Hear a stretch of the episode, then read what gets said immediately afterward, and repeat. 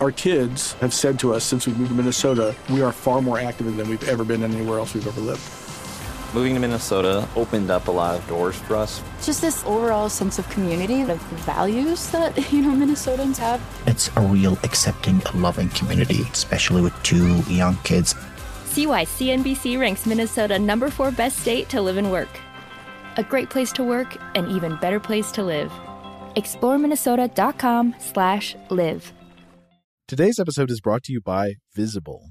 The future of wireless is here, and it's transparent. Switch to Visible, the wireless company that makes wireless visible. Get a one line plan with unlimited 5G data powered by Verizon, just $25 a month, every month, taxes and fees included. No hidden fees, no surprises, no, really. What are you waiting for? Get with the times and switch to Visible at visible.com. Monthly rate on the Visible plan for data management practices and additional terms, visit visible.com. This Father's Day, the Home Depot has the perfect gift to help dad be everything he can be because your dad is more than just a dad. He's the groundskeeper of the yard, the perfecter of the patio, and the cleaner of the clippings. This Father's Day, power dad's doing with the convenience and gas like power of Milwaukee cordless outdoor tools from the Home Depot. Plus, get up to $150 off select Milwaukee tools. Find the perfect Father's Day gift at the Home Depot. How doers get more done. Shop for Father's Day now in stores or online at homedepot.com. Okay, picture this. It's Friday afternoon when a thought hits you. I can spend another weekend doing the same old whatever, or I can hop into my all new Hyundai Santa Fe and hit the road. With available HTRAC, all wheel drive, and three row seating, my whole family can head deep into the wild. Conquer the weekend in the all new Hyundai Santa Fe. Visit HyundaiUSA.com or call 562 for more details. Hyundai, there's joy in every journey. Welcome to Stuff to Blow Your Mind from HowStuffWorks.com.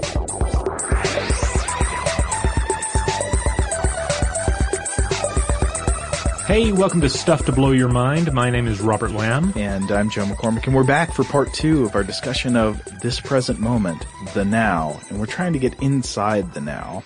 So in our last episode, we talked some about the physics of now, about the history of timekeeping and about the, the physical concept of now, uh, of the present, and whether there is such a thing as now. Now, we're going to keep doing this probably, accidentally saying time and now all the time.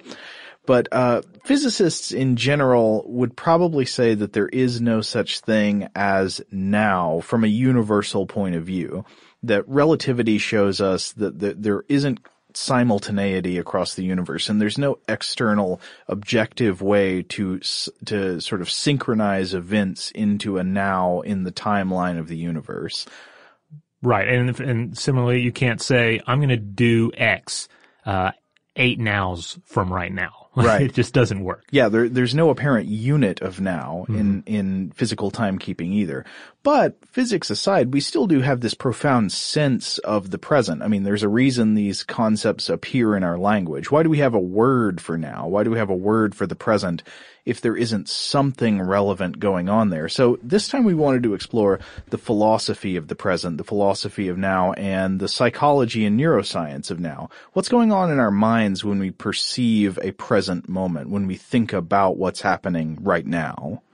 You know, I know I've mentioned New Age and spiritual author Eckhart Tolle on the show before, and how I found some of his ideas concerning mindfulness rather helpful. Mm-hmm. Uh, and, and what his central thesis is that the present is is all we have, and that this too, being part of time, is an illusion. Oh, great! So we've got nothing. well, you got no, but there's a lot to be had in nothing. Uh, here's a it's quote. It's true. here's a quote from Tolle. He says, "quote." Time isn't precious at all because it is an illusion. What you perceive as precious is not time, but the one point that is out of time, the now. And I really like that, that idea that maybe we shouldn't think of now as a point within time, but a point outside of time. Yeah, I kind of like that too. I, I think it might be easy for, you know, some kind of, uh, hard science minded people to think of that as like, uh, oh, that's just new age mm-hmm. you know, nonsense. That doesn't mean anything. I think that kind of does mean something. I mean, think about your experience of time. what do you have the power to act on in your own experience? What, like what point of time do you have the power to do something about? You can't really do anything about the past. Right. Because it's already happened. You can remember it, but you can't change it except in your memory by distorting it. Yeah, and don't underestimate the power of that. No, that can happen, but Yeah. you can't actually change what happened in reality. You can change your memory, but the past is gone. You can't really change the future because it, it's not here yet. You don't have access to it. Right. So it's, you know, you don't have any power over things that are causally disconnected from you down the chain. And in a weird way, you almost don't really have the power to change the present either because it's happening. That's It's- right. It's Yeah. happening right now, at least as you sense it. I mean, to whatever extent there is such a thing as the present in our experience, it's what you're experiencing, not really what you're doing. So where, where do you live? Where does action happen? Where does change take place? Yeah. Is it, it to what extent is it a, is it a conscious uh, thing? Is it a, is it subconscious? Is it a series of subconscious uh, uh, processes that are going on? Are we all, uh, as as our friend uh, R. Scott Bakker would put it, are we all just slaves to the darkness that comes before, and therefore there's no there's no real choice or uh, or uh, or agency at all? Well, I'd say that I think R. Scott Bakker and Eckhart Tolle are on exactly the same page here. It's just a question of whether you make it sound positive or make it sound negative. That's interesting. I never thought of that before. Now, w- wouldn't you kind of agree? Yeah, yeah, I, th- I think there's a valid point. Yeah, uh, Tolle is just Tolle is selling a, a a a more positive vision of what the world can be, um, and uh, and Bakker. I mean, not that not to say that Bakker doesn't have some optimistic uh, ideas in mind, but he has a much darker vision of of. Uh, of reality. Of course, in this, we're already getting into the realm of philosophy. Right, and there is a heck of a lot of philosophy of time out there. Oh yes, yes, yeah. The, I mean, the nature of the present moment is is tied up with our experience of reality. Uh, so it is, of course, the domain of philosophy. It's one of the most argued about topics in all of philosophy. You have multiple different schools of thought that weigh in on the nature of now and time, the now, the place of time of now in time, and we could we could podcast till the end of time uh, about just the various approaches to this. Yeah, I would say one reason that philosophy of time is so popular is because it's so closely related to the philosophy of the perception of free will. Um, this came up actually just a minute ago in what I was talking about, comparing, you know, R. Scott Bakker and Eckhart Tolle. In both cases, I think they might be ad, I don't want to speak too much for Tolle, but I think in both cases it sounds like they're advocating a universe in which we just kind of accept that we are not necessarily the causal agents ourselves that bring about change, that we have the experience, you know, sort of the sensation of being behind our own actions, but you can't get behind the behind the actions. You know, that, that you as you are acting now are a product of things that came before and tho- those consequences that came before will have consequences that echo into the future, but you don't necessarily have free will in the classical sense under this understanding of time. Yeah, Because yeah. where would the free will take place? What would happen? What Exactly. changes in the now? All right, so so let's just roll through some of the the broad categories of philosophy of time and the now.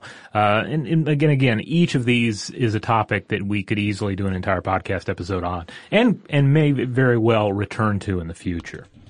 So first up, uh, we have to touch on fatalism. My favorite. this is the notion that the future is unavoidable. With enough data or perhaps a robust enough simulation, uh, you could accurately predict all future events. What's more, you wouldn't be able to avoid those events. The future is not open, but writ, closed and inexorable. Uh, and this entails a good bit more than the present, uh, but we'll see how it all ties in shortly. I would say that this point of view, in my experience, is more popular with physicists than it is with philosophers. Yeah. Because a lot of philosophers, I think, are, are caught up in the idea of explaining agency. Like they're really trying to find free will and agency in our actions, but you know, physicists just say, well, look at what the math says. It looks, you know, every indication from our mathematical model of the universe is that past and present and future, they're all just part of the same block, and that's a block of the universe that exists. So what, how, how could you change it? In what sense would you be altering the future? Up next, we have reductionism with respect to time. So the idea here is that time does not exist independently of the events that occur in time. When we talk about time, we're talking about temporal relations among things and events. And this was the, an argument uh, of Aristotle and many others. Hmm. So where do you think this would fit into our idea of modern physics? It seems like modern physics, except for the people who don't believe in time, like, uh, you know, Julian Barbour and all those, Mhm. most modern physicists would probably not agree with this, would you say? Because space-time is space-time? Yeah, yeah, I would think so. Up next, we have Platonism, as in Plato, with respect to time. Uh, Plato, Newton, and others they counter uh, reductionism with respect to time, uh, the, the general ideas there, with the idea that time is the independent container in which all else is stored. Okay, so this sounds a little bit more like the, the space-time idea. Like space-time could exist without the objects in it, maybe? Yeah. Now this next one is a doozy, and it takes us all the way up to 1908. Uh, this is McTaggart's argument, uh, which he made in his work, The Unreality of Time. J.M.E. McTaggart argued that there is no such thing as time. He argued that there are two ways to order time. A series, in which we measure everything by its relation to the present, and B series, in which we measure things by the relationship between two moments in time. Each one comes with its share of complications, and McTaggart believes that time containing both A and B series is not real. But other thinkers have come uh, along to accept either A or B rather than reject time itself. So this is sort of asking the question of whether time actually flows. Like, is there such a thing as the present? Is there a happening Right. in the universe? And if, if things really do happen, that would seem to be the A series, right? If, Right. if there's a present moment moving along through the history of the universe, that, that's the A series. And the B series would be that time is just a, it's just a measurement between change events. Right. So the, the subset here, people who latch on to A or B, A theory is that uh, is that A series is all there is, and anything that looks like B is really A. In other words, time passes. You got a past, a present, and the future. This is also referred to as the tensed view of time. Yeah. And then you have B theory, which uh, this says B is all there is, and anything that looks like A is actually B, and time does not pass. The tense-less theory of Right. time. You know, we talked about this and I think maybe we should come back in the future, uh, outside of this discussion of the present moment and now to do a whole episode on the idea that time doesn't exist. Cause I think this is not a majority viewpoint among Right. physicists. They, you know, the majority of physicists might say nothing actually happens. There is no present moment in the universe, but there is a time in the universe. Right. It's it's such a mind blowing topic that we we do need more time Yeah. to consider it, and we will come back to it at a future point in time. Right. That's when we'll discuss that there's no such thing as time. Of course, it's all an illusion. uh, but yeah, so hopefully then we can talk about Julian Barbour and, and McTaggart and, and the others who agree with them. All right, so moving along with the sort of broad schools of the philosophy of time, we have uh, presentism. This is an A-theorist approach that states that only the present exists. Things outside of the present, so the Colossus of Rhodes, Genghis Khan, or the next Fast and Furious movie, does not exist. They they just literally are not real until they are currently existing. Right. If it's not currently existing, it's not a thing. Be it Genghis Khan or or a, or a movie that uh, is inevitable but not yet made. So the only thing that exists is the present moment, and the past and the future are not real and do not exist. Right. Uh, yeah, that seems like it would be hard to make sense of. For me, it would be hard to make sense of that picture of the universe given, um, given like the, the lack of simultaneity, uh, you know, Mhm. across the universe and the fact that things can appear out of order to different observers based on, on the speed of light and all that. Right. Exactly. So we have another uh, another argument that might uh, work better with all that, and that is eternalism. This is one of several non-presentism approaches, and it argues that objects from the past and future exist.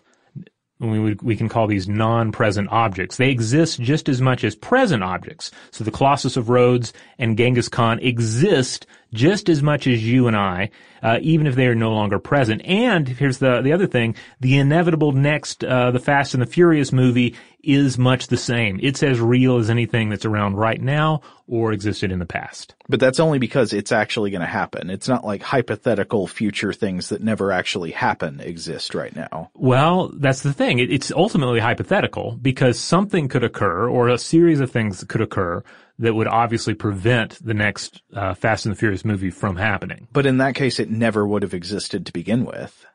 Yeah, I mean, I, I, mean, I would say under this model, only the future that actually happens to come to exist exists right now. Right? Yeah, but of course, we never got another another Innerspace movie. We, ne- when we never got to explore future um, miniaturized uh, um, adventures inside of Martin Short's stomach. Oh, but we will because Hollywood will continue to be out of ideas for new things, and they will just revisit old franchises until they're plowing into like Police Academy reboots oh, and stuff. And they got to get to Innerspace too before they do the Police Academy reboot. All right. Well, I, I look forward to Innerspace too, uh, even if I'm ultimately dis- d- uh, disappointed at how uh, overwhelming the CGI is. All right, uh, beyond this, we have the growing block universe theory of time. This is an anti-presentism approach in which the universe is continually getting bigger because of all the stuff we keep adding. Oh, okay. So we're, you know, we're front loading time with new time, new stuff, new space time. So every second that exists, we're essentially adding a room onto the house because there's more for the universe to contain since it contains past and present. Right.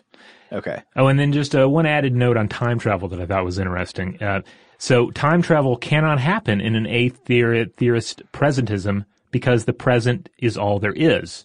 Uh, so you can't travel into the future or the past. Uh, and of course, you know, in, in addition to all the, the backward, this is in addition to all the backward causation is impossible talk, which is all fruit for an, another discussion. Yeah. Well, I, I think backward time travel is also impossible under B theory, right? Yeah, yeah. Well, I mean, I, I would say that. That that is my understanding as well. But we're really overdue to for a proper time travel uh, discussion on this show. Yeah. Well, I think we should take a quick break, and then when we come back, we will start to look at the psychology and neuroscience of our experience of now. What what happens to the mind on the present moment? Father's Day is coming, a day we celebrate the guy who's always there for us. To crack a dad joke. Well, you know what's not a dad joke? Getting $50 off the Bartesian Premium Cocktail Maker with the purchase of his favorite cocktail capsule pack. $50 off. No dad joke. See, this is a dad joke. I lost my glasses today, and guess who I bumped into? Everyone.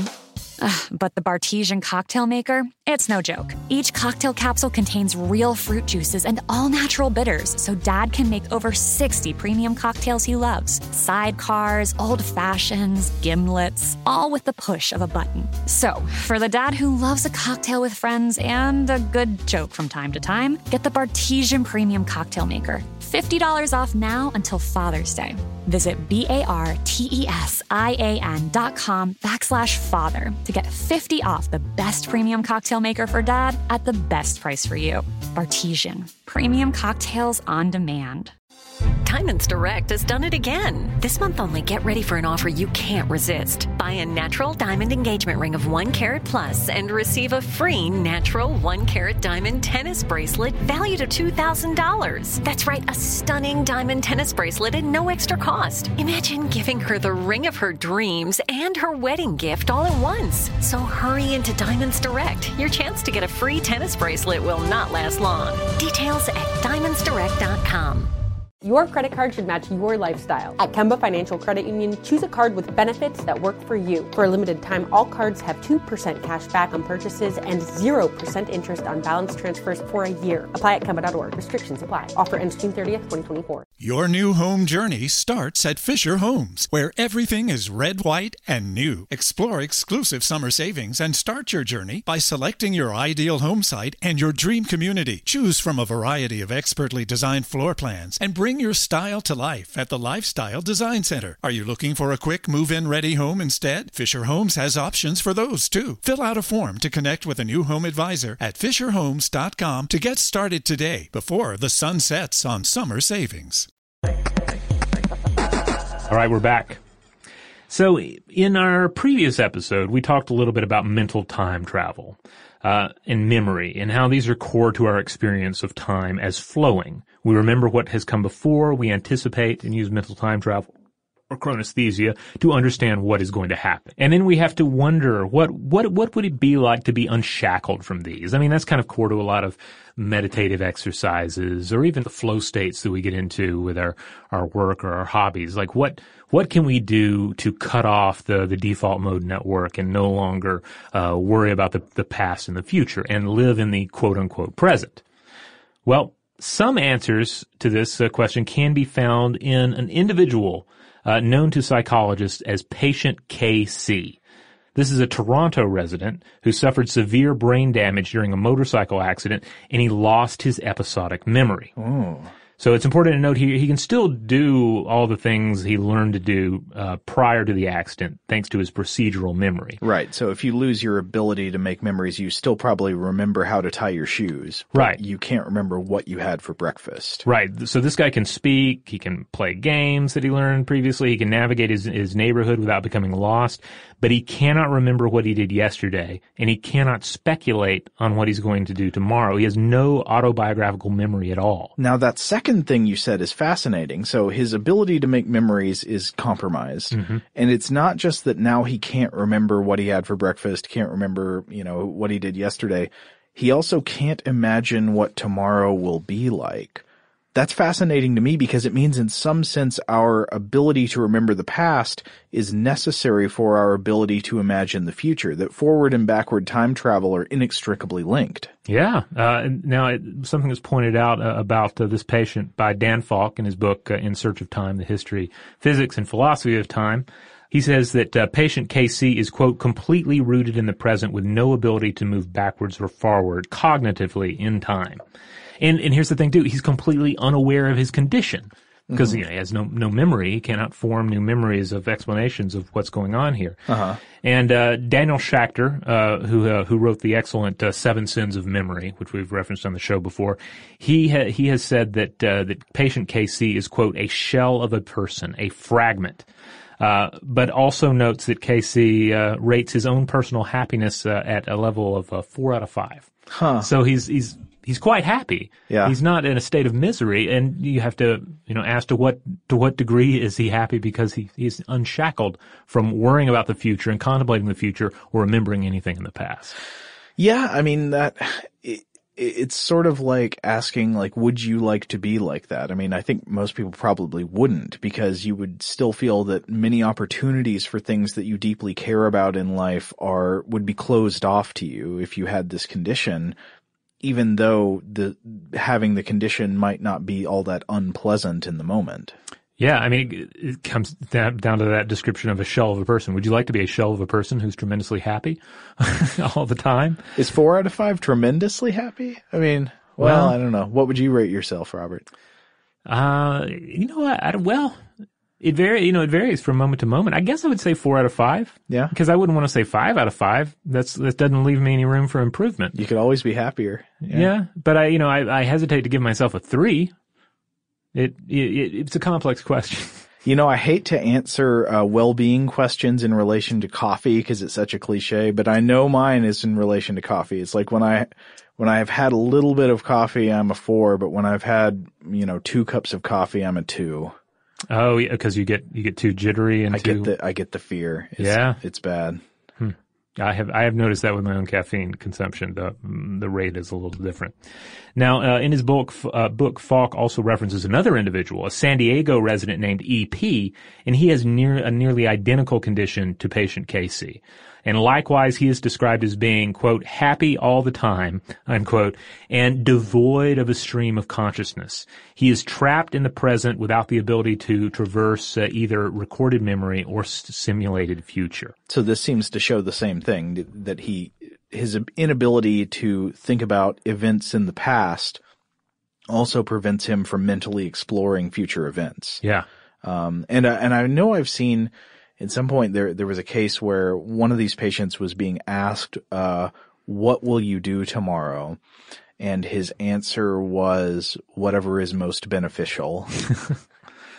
That's that that's revealing. Like in a way, Yeah. he's he's more honest about the uh, he's more honest in his answer because he's he's he, he cannot engage in mental time travel right well if i ask you what you're going to do tomorrow you're going to kind of bluff a little bit right mm-hmm. you're going to say well i'm going to i think what i'm going to do is i'm going to get up and do my normal stuff do yoga have breakfast mm-hmm. whatever but you're kind of bluffing. You can't really know that's what you're going to do. You just think that's probably what you're going to do. Right. It's it ultimately my answer. It, it's going to be just as inevitable as the next Fast and Furious movie. Right. You know. Um, but obviously, many different things could occur to yeah. to drive both of these trains off the track. I guess the true answer would be I'm going to do whatever I do. Yeah.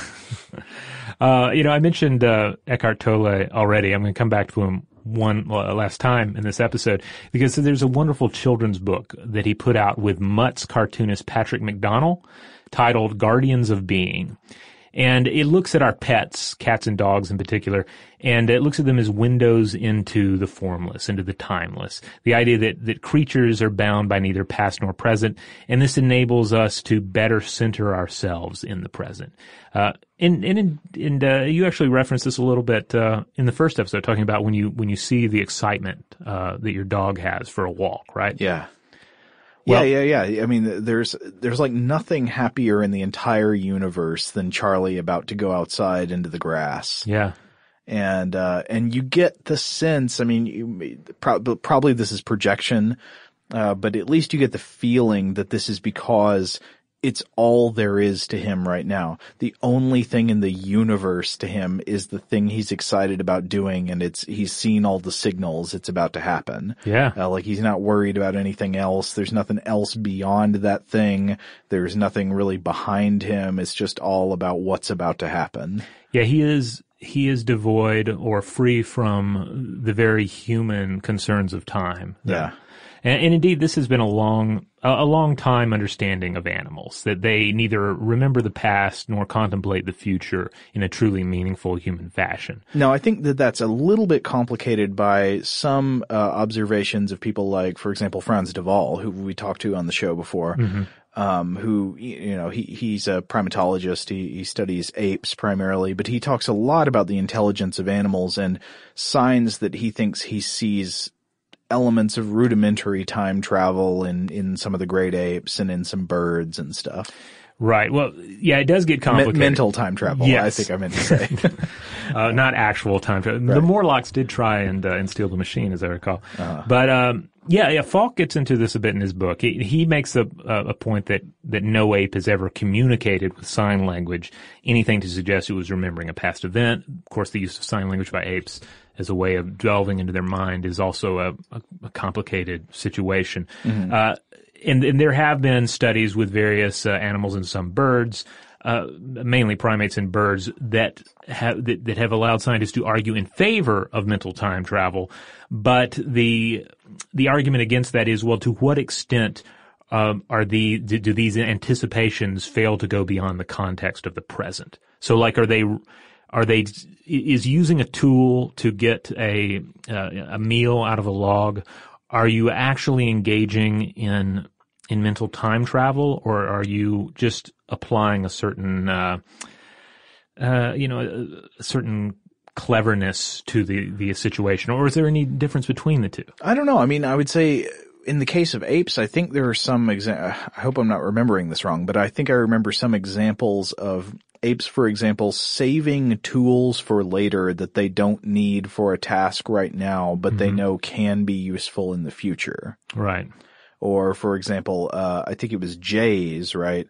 Jay's, uh, remembering where items had been placed in a room, mm-hmm. even though they couldn't immediately access them. Yeah, these are scrub jays, I believe, right? Yeah. Yeah. Yeah, th- those those come up in, in experiments a lot. So it, this remains kind of an open question. There are some some fascinating arguments to be made on both sides. Uh, as far as humans go, however, human infants do seem to live in an, an eternal presence up until around eight months uh, uh, of age or so, and then key abilities begin to come online more between three and five. And uh, a six-year-old child is is just light years ahead of the smartest uh, chimp or uh, or jay that has ever lived. And uh, and this is this is uh, fascinating too. Between eight and ten years old, that's when we begin when we begin to see time as an abstraction. Mm-hmm. Uh, and, and another great fact uh, that I ran across in Falk's book is that most ten year olds think they age an hour when the clock turns ahead for daylight savings. Huh.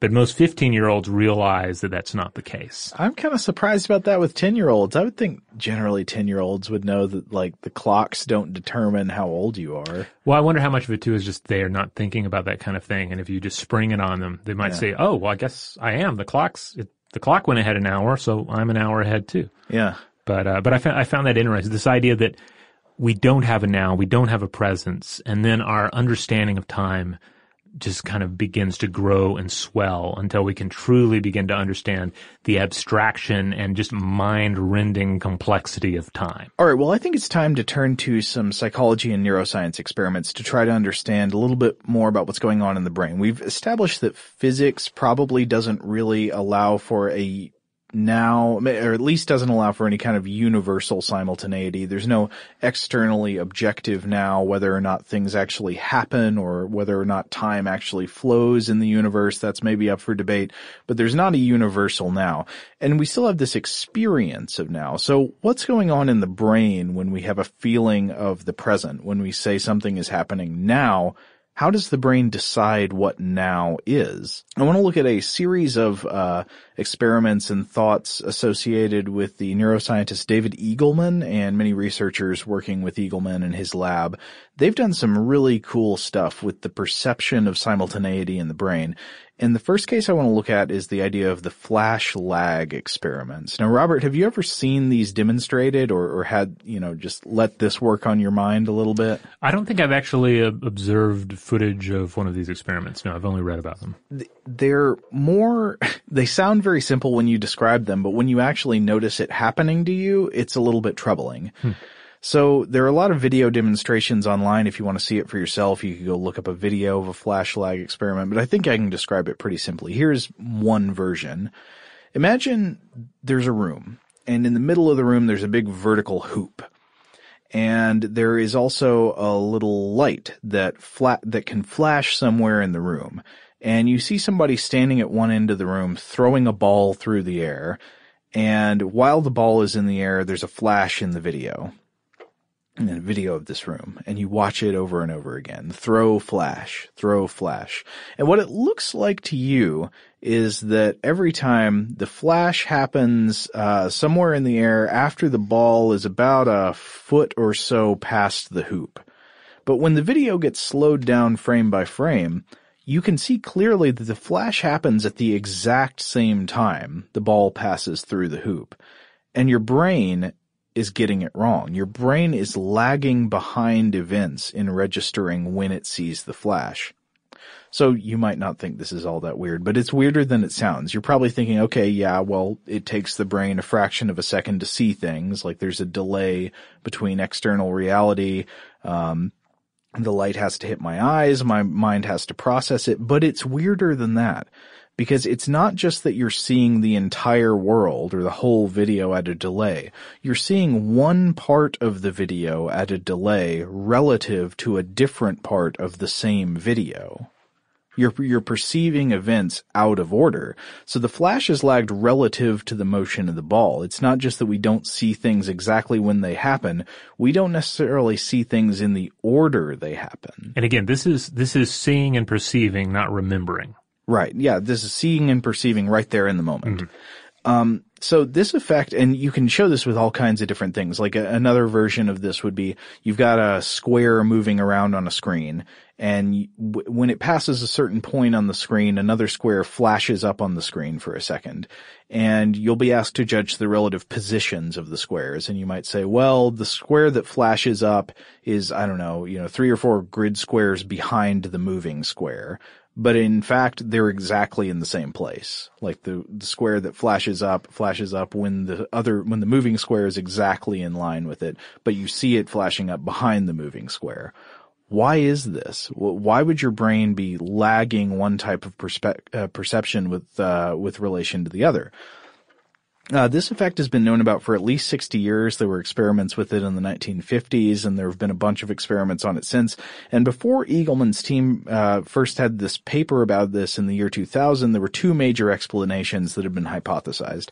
One was known as the latency difference, and this proposes that the brain processes moving objects faster than it processes flashed objects and this assumes a quote online model of visual perception, which essentially means that you are conscious of perceiving something as soon as the brain can get the data ready for you. It's all just coming in as fast as you can see it. And if it takes longer to get one kind of data ready, then you just perceive that thing later. You can think of this sort of like a TV camera that's supplying a live feed or a live stream, but the feed is a little bit glitchy and some types of things show up on the screen and get pixelated out. It's basically live, but sometimes things get messed up. The other main explanation before their paper was motion extrapolation, and this basically says that perception is predictive. When your brain perceives a moving object, it compensates for a processing latency by making you see the object ahead of where it actually is in its trajectory. So under this model, when you like see an eagle diving after a rabbit, your brain actively moves the eagle ahead in its dive to make up for the processing lag. So it's really about 10 feet from the ground, but your brain says, well, it's moving pretty fast. Let's make it look like it's seven feet from the ground to compensate. And then this is the basic principle of, of, of hunting, right? Yeah. That you're going to aim for where the prey will be as opposed to where the prey is. Yeah, but notice in hunting, you actually have to aim ahead of where you see. Mhm. So your brain isn't fully aiming ahead for you. Like you have to use your hands and stuff to, to do that. Uh, you can't just aim at exactly where you see because that's not actually ahead of the animal enough to, to hit it with the arrow or whatever. Uh, so this version would be kind of like a live feed, but updated with predictive models of things that haven't yet taken place in front of the camera. It would be a predictive anticipatory camera that says, okay, you know, this person's moving toward stage left. We'll just put them a few frames ahead to make up for the fact that the camera is a little slow. Oh wow! I mean, it it, it it it sounds like a system that is in place for a brain that is not not employing a lot of like conscious thought about the position of the target. Yeah, yeah, exactly. Uh, and I think that's a really interesting idea, but you can immediately see some reasons for doubting this, and I'll bring up a big one in a minute. All right, we're going to take a quick break, and when we come back, we'll have more on the science of now. Father's Day is coming, a day we celebrate the guy who's always there for us. To crack a dad joke. Well, you know what's not a dad joke? Getting $50 off the Bartesian Premium Cocktail Maker with the purchase of his favorite cocktail capsule pack. $50 off. No dad joke. See, this is a dad joke. I lost my glasses today, and guess who I bumped into? Everyone. Ugh, but the Bartesian cocktail maker, it's no joke. Each cocktail capsule contains real fruit juices and all natural bitters, so dad can make over 60 premium cocktails he loves. Sidecars, old fashions, gimlets, all with the push of a button. So, for the dad who loves a cocktail with friends and a good joke from time to time, get the Bartesian Premium Cocktail Maker. $50 off now until Father's Day. Visit B-A-R-T-E-S-I-A-N dot com backslash father to get 50 off the best premium cocktail maker for dad at the best price for you. Bartesian. Premium cocktails on demand. Diamonds Direct has done it again. This month only, get ready for an offer you can't resist. Buy a natural diamond engagement ring of one carat plus and receive a free natural one carat diamond tennis bracelet valued at $2,000. That's right, a stunning diamond tennis bracelet at no extra cost. Imagine giving her the ring of her dreams and her wedding gift all at once. So hurry into Diamonds Direct. Your chance to get a free tennis bracelet will not last long. Details at diamondsdirect.com.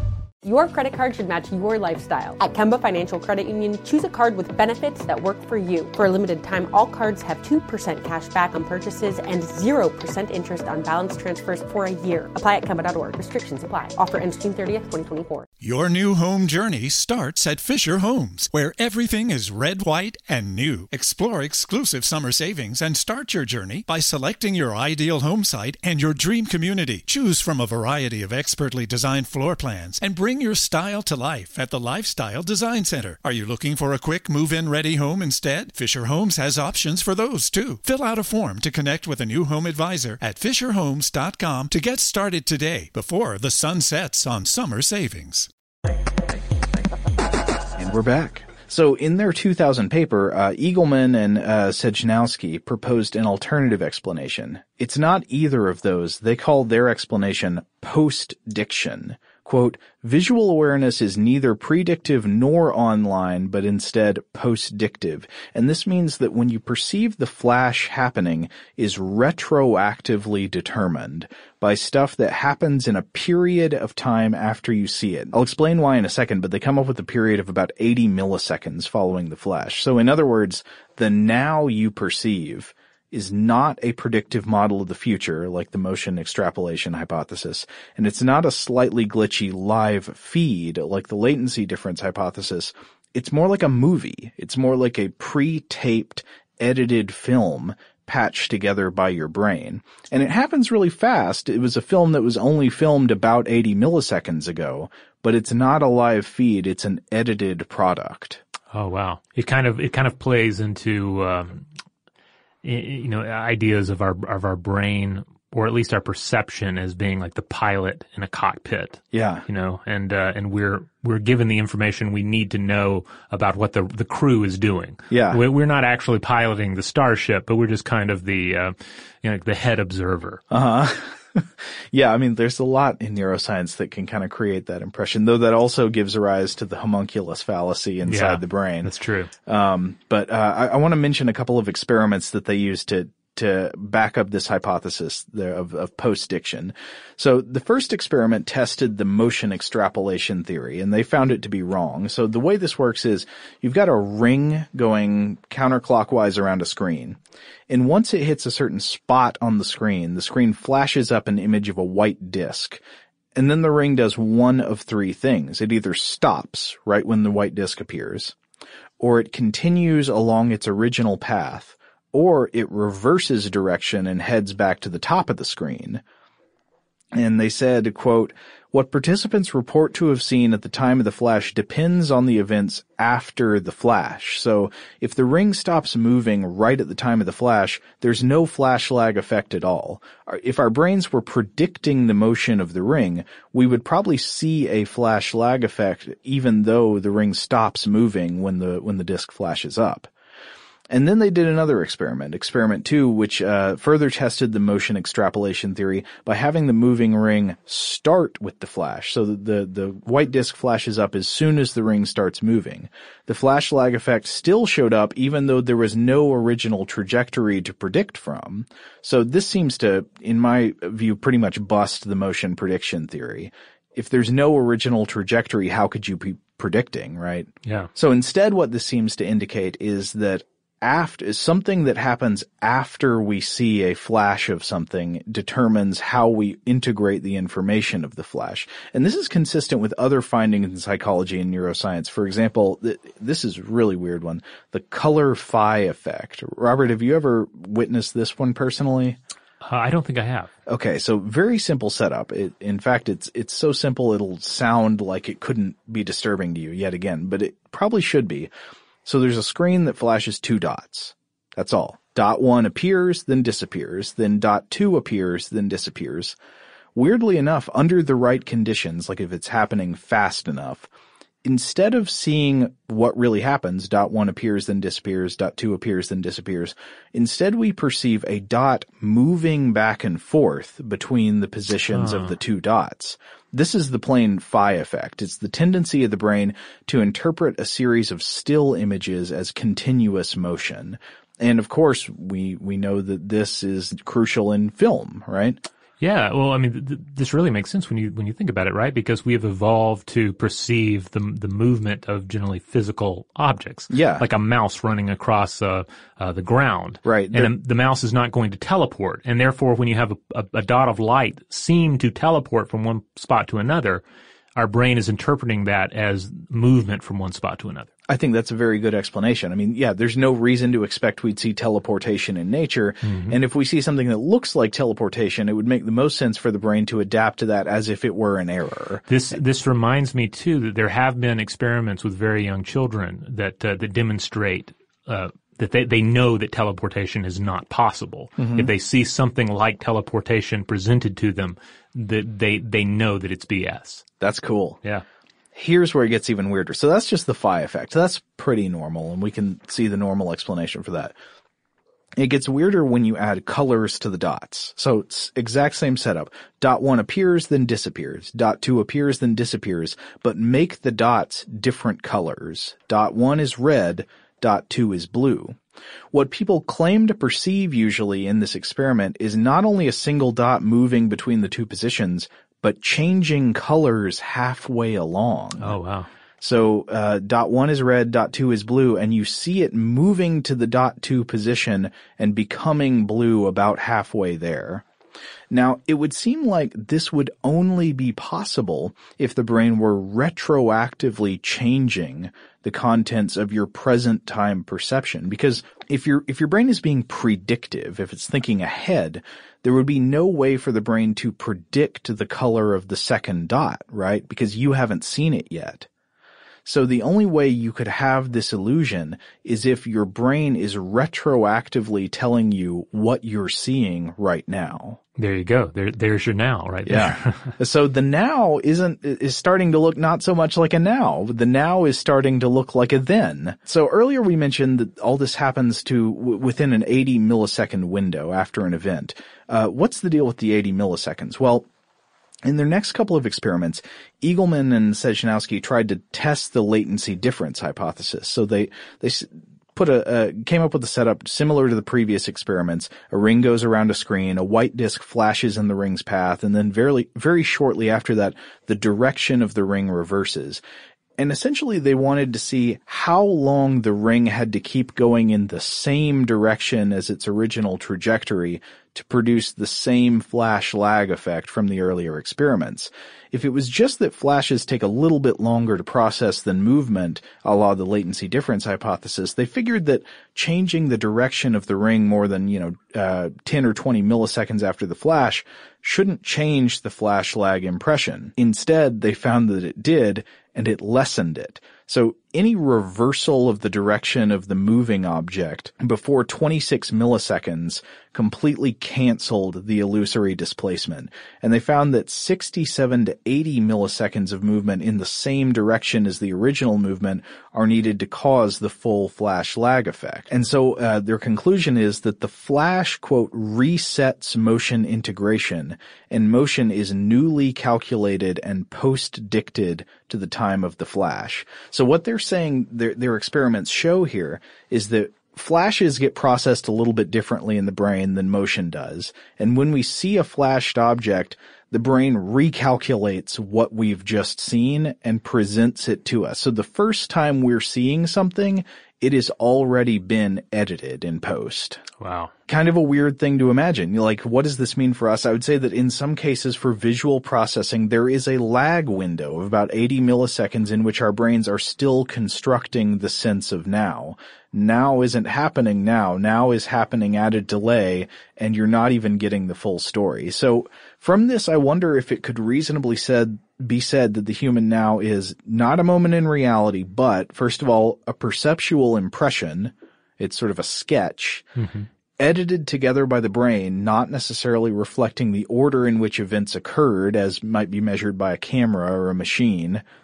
Uh, reflecting an information gathering period of roughly 80 milliseconds and with variable editing, editing effects depending on what happened during those 80 milliseconds. And this brings us, I mean, this just brings us back to the, um, uh, the idea of the cave, right? They Yeah. were just watching the, the silhouettes on the wall. But the way I'd put it is this. We already know that our memories are not perfect copies of events as they took place, right? We've talked about this on the show. Lots of times our memories are very low resolution, very suggestible. We tend to change our memories without realizing it all the time. You Mhm. just, you know, memory is not that good for lots of kinds of things. But what this suggests is even the first time you see something, it is in a way already like a memory. It's as if there is no such thing as seeing in the real time. Even when you think you're seeing something right now, it is already a kind of a constructed memory. Wow, yeah. So many analogies I'm tempted to like to run to to explain this. Uh, they all have to, they all hinge on the idea that what we we're seeing, we're really seeing. Yeah. You know, it's like the, the, the one that came to mind was it's like if we're all going through life seeing through a periscope. Uh-huh. You know, and so we're not really seeing out of our eye. You know, see But how it, it, it'd all breaks be- down. Yeah, it'd have to be like a computerized periscope. Yeah. That's like making some editing decisions about what passes through and stuff like that. Yeah. Um, I mean, this would, I think, cause us to, to be a little more cautious about even, like, even if you're aware that you should be conscious of, uh, the fallibility of your own memory. And, you know, if you were going to testify in a court case, you shouldn't be like, you know, I'm absolutely sure that what happened here is, you know, X, Y, and Z because your memory is a little bit more fallible than you think it is probably Right. but even your perception of events you just now saw, just a second ago, is maybe a little more accurate, maybe, but still could have flaws in it. Even though you think you just saw something, it's not necessarily how it was, especially if it happened fast.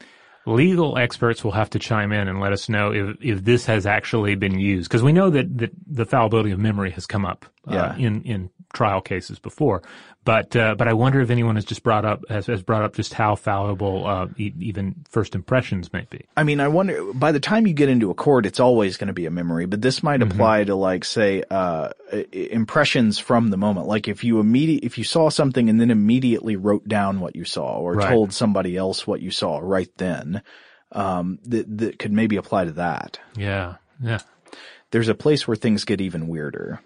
In a 2006 paper published in Neuron, Stetson, Cui, Montague, and Eagleman found that you could actually manipulate this effect, the flash lag effect, to cause people to question their own causal role in real-time actions. Ooh. Here's how it went down. So the team had research subjects press a key to make a light flash. Pretty, pretty simple, right? Uh-huh. You press the key, the light comes up. But the light didn't flash immediately. There's a time lag between the key press and the flash. And because we're so adaptable and so crafty and, and, and such great little critters, our brains just started to say, okay, we've noticed that there's a lag every time between when you press the key and the light comes up. So we're just going to start to ignore that. People started to perceive that the light was flashing as soon as the button was pressed. Then the researchers did the really devious thing. They cut out the delay after this adaptation period had taken place. And what did the subjects perceive then? Well, because of their adapted perception, sort of updating the speed of the flash perception, some of them started to think the light was flashing before they pressed the key. Ha. You know, I feel like I almost felt this effect when my work computer was updated most recently because it, you know, it got to where it was so slow and there was there's a certain amount of lag time opening programs and Uh-huh. sometimes even even typing, especially in a browser. Mhm. And then everything was suddenly so fast. Yeah. Uh, it, it was almost as if the words were appearing on the screen before I typed them. Almost, but not quite. Yeah. Well, I mean, one has to wonder that what would you start to feel if you genuinely believed that it was possible that the words were appearing on the screen before you typed them?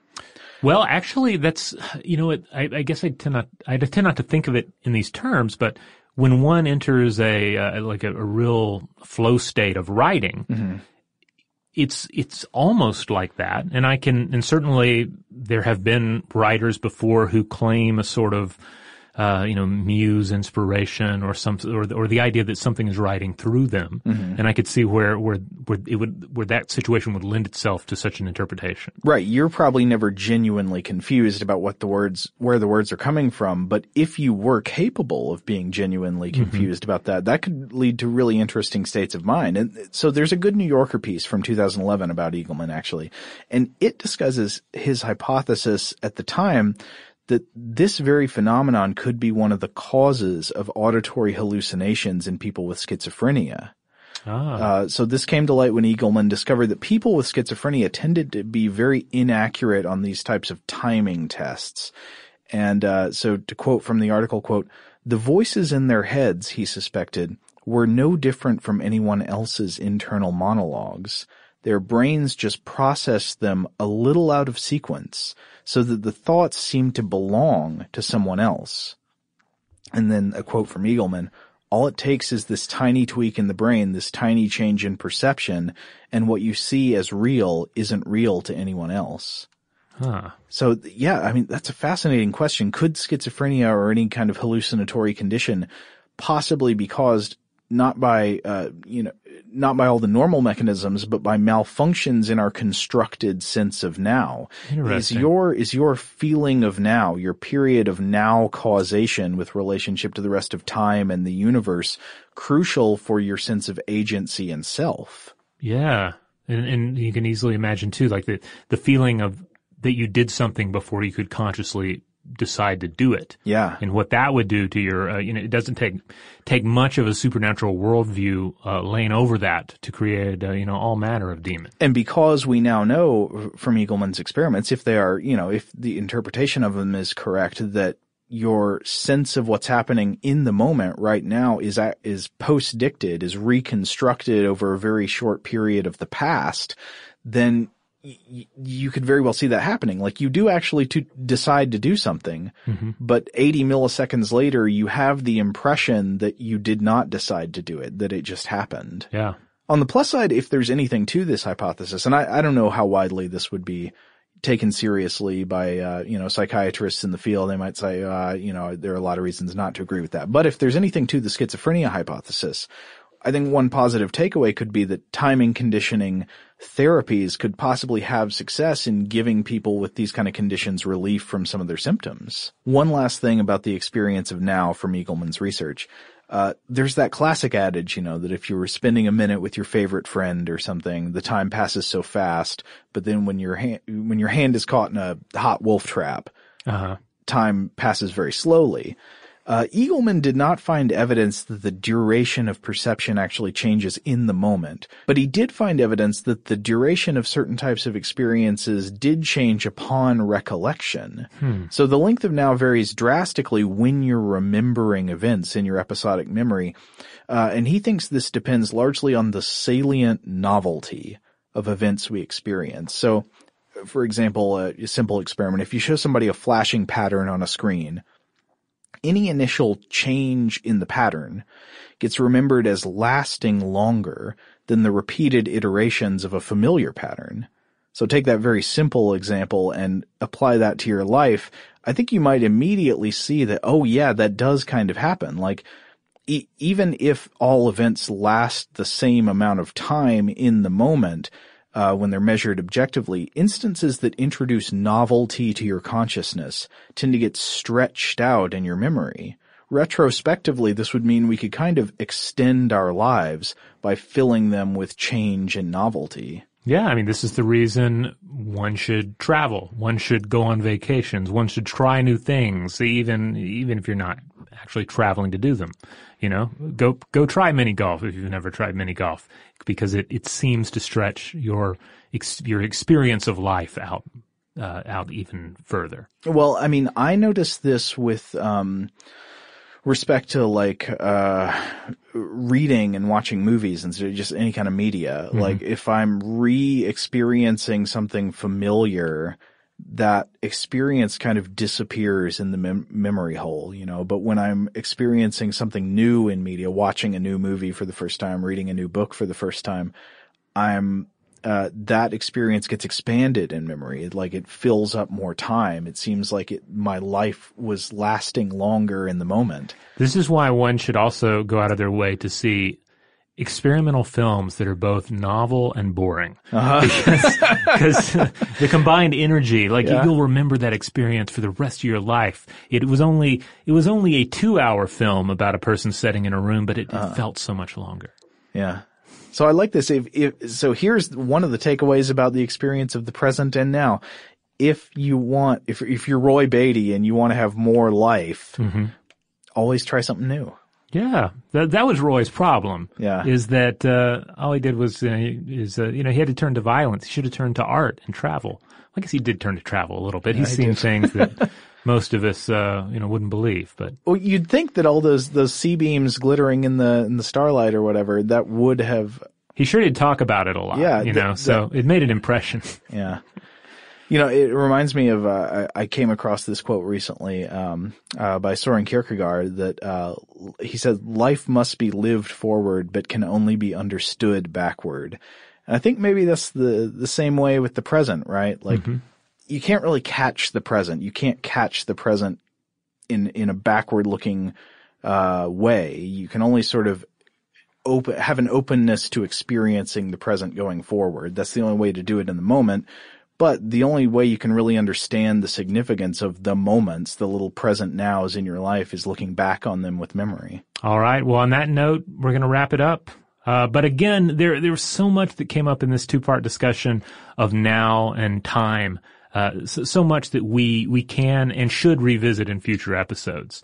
So uh, obviously, let us know about any particular uh, uh, points of di- of diversion that you would uh, you would like us to return to. In the meantime, check out our homepage. That's stufftoblowyourmind.com. That's where you'll find all the podcast episodes. You'll find blog posts. You'll find links out to our social media accounts such as Facebook, Twitter, uh, Instagram, and Tumblr. Oh, and by the way, however you listen to us, be it Apple Podcasts or Stitcher, uh, what have you, if there's a way to rate us and leave a review, uh, leave us a high star rating. Leave Yeah. us a glowing review. That is a great way to support the show. It's a great way to spread the love and the fear. That's right. Yeah, and do spread the love and the fear. That's the other great way is to just tell your friends, listen to stuff to blow your mind. And as always, if you want to get in touch with us directly, you can email us at blowthemind at howstuffworks.com.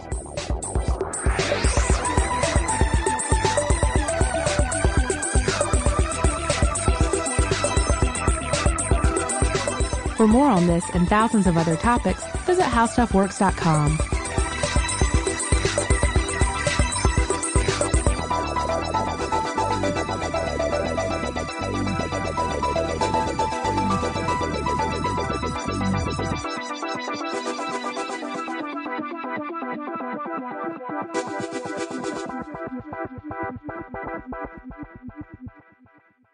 Our kids have said to us since we moved to Minnesota, we are far more active than we've ever been anywhere else we've ever lived. Moving to Minnesota opened up a lot of doors for us. Just this overall sense of community, of values that, you know, Minnesotans have. It's a real accepting, loving community, especially with two young kids. See why CNBC ranks Minnesota number four best state to live and work. A great place to work, an even better place to live. ExploreMinnesota.com slash live. Diamonds Direct has done it again. This month only, get ready for an offer you can't resist. Buy a natural diamond engagement ring of one carat plus and receive a free natural one carat diamond tennis bracelet valued at $2,000. That's right, a stunning diamond tennis bracelet at no extra cost. Imagine giving her the ring of her dreams and her wedding gift all at once. So hurry into Diamonds Direct. Your chance to get a free tennis bracelet will not last long. Details at diamondsdirect.com.